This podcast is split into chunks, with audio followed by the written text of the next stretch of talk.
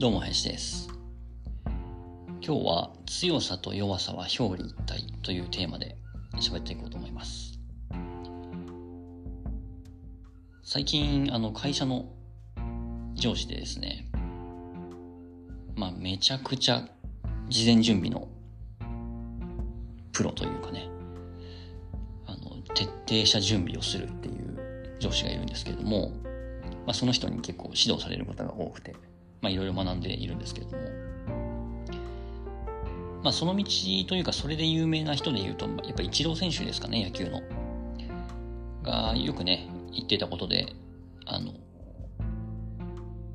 試合でバッターボックスに立つときっていうのは、それまでの日々のトレーニング、練習してきたことの確認作業に過ぎないみたいなね、ことをよく言ってますけども、まあ、それだけ準備が大事だよっていうことですね。まあ、スポーツでも仕事でも、なんかこう、準備が9割みたいなことをよく言うじゃないですか。えー、某同時通訳者のね、えー、慶吾さんも、あの、徹底した準備をしていくと。同時通訳という、まあ、即時性がありそうな響きの職業の方でも、まあ、事前準備を徹底していくということをよくおっしゃってますけども。うん準備の大切さっていうのをすごく最近学んでます。で、その上司に関して言うと、まあ、具体的に言うとですね、あの、まあ、営業職なので、お客さんが来ていろいろこう話をするんですよね。あのお客さんの話を聞いたり、こっちからいろいろ説明したり。で、その資料を準備していくっていうのも、それを見てお客さんがどう思うかっていうのももちろん事前に予測していくし、えー、パソコンとかモニターを使って説明するときにはモニターの角度であったりとか、えどういう順番でどういう資料の見せ方が、え一番お客さんにとって見やすいのか分かりやすいのかっていうことも考えるしあるいはお客さんの反応もねもちろん人それぞれなんだしその時の体調とか気分によってもね変わるので、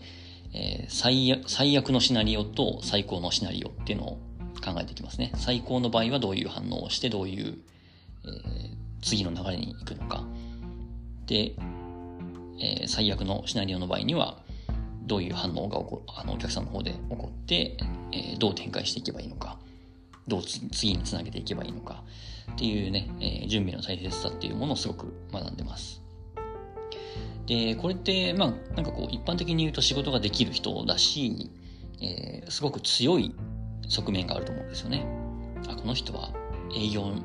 強い営業、営業マンだ、みたいなね。で、そう、毎日のようにそれを目の当たりにしてるわけですけれども、まあ、その人がこの間ポロッと言ってたことが、自分は準備をしないと不安でしょうがないっていうことを言ってたんですよ。で、まあこれ、その人なりのかなり正直な感想だなと思ったんですけれども、まあ、すごくしっかり丁寧な完璧な準備をしていく一方で、まあ、やっぱり、なんていうの、無理やりですけれども、無理やり荒探しをするようですけれども、逆に言うと、まあ、アドリブがそんなに効かないよっていうことを本人が認めてるわけですよね。まあ、だから徹底した準備をしていく必要があると。まあ、もちろんそれは責任感であったりとか、お客さんに対してのマナーであったりとかっていうところがあるので、単純にそれが弱いとは言えないんですけれども、まあ、裏を、裏を返せばというかね、それがある意味での弱さにつながっている。だから強ければ強いほど、その裏に隠された弱さを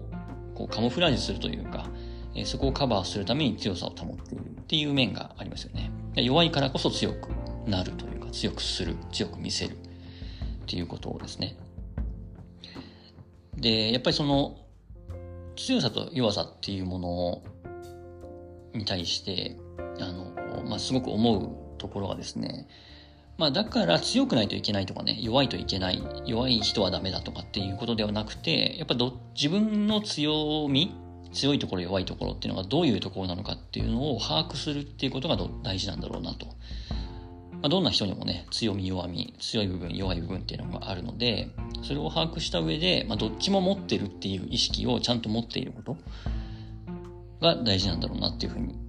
思いますね。そして強さと弱さといえば、まあ、やっぱりね、コンテクストデザイナーの渡辺幸太郎さんっていう名前が僕は思い浮かぶわけですけども、まあ、彼がよく言っている強い文脈と弱い文脈っていうものですよね。で、まあ、強い文脈と弱い文脈っていうのは、まあ、何かっていうことを説明したとちょっと長くなっちゃうので、あの、ぜひ、コンテクストデザインっていう本を読んでいただくか、えー、渡辺幸太郎さんの、まあ、ノートだったり、ラジオを聞いていただければと思うんですけども、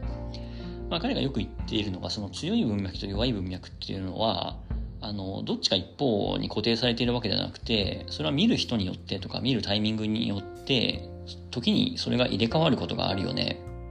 でそういう入れ替わりを楽しんでいけたら、世の中もっと面白くなるよね、みたいなことをよく言ってるんですよね。そう。だから僕も、その強さと弱さっていうものをしっかりと理解しつつ、そこをやっぱりどっちも活かせるというか、それが楽しめるような、えー、タイミングを自分で作っていったりとか、うん、っていうことが、まあ、より、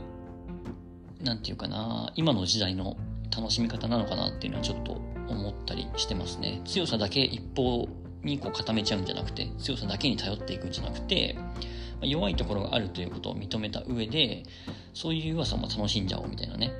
えー、さっきで言うところのアドリブでなんかこう思わぬ方向に転がっていく楽しさみたいなのもあったりもするだろうし、まあ、準備が完璧にできていて、えー、その準備ど準備した通りにね、自分が思い描いていた通りに物事が進んで完璧に、えー、物事が終わるっていう、そういう気持ちよさももちろんあるんですけれども、まあ、その一方でね、えー、思いがけない展開になって、思いがけない自分の一面を見たとかね、自分でも気づかなかった自分の一面を見たっていうところもあるかもしれないし、っていうところをね、最近すごく、なんかこう、意識するようにしているというかね、そういうことを感じます。うん、強さと弱さ、とても深い、えー、まあ深いっていう言葉で片付けちゃうのはちょっと安易すぎると思うんですけれども、まあ、そういったところをね、えまあ当たり前のように皆さん多分聞けばね、まあそうだよねって思うと思うんですけれども、やっぱ日々ね、えー、そういうところを意識していないと結構忘れがちなことでもあるかなと思ったので、うん、改めてこの音声に、えー、収録しておこうと思いました。以上です。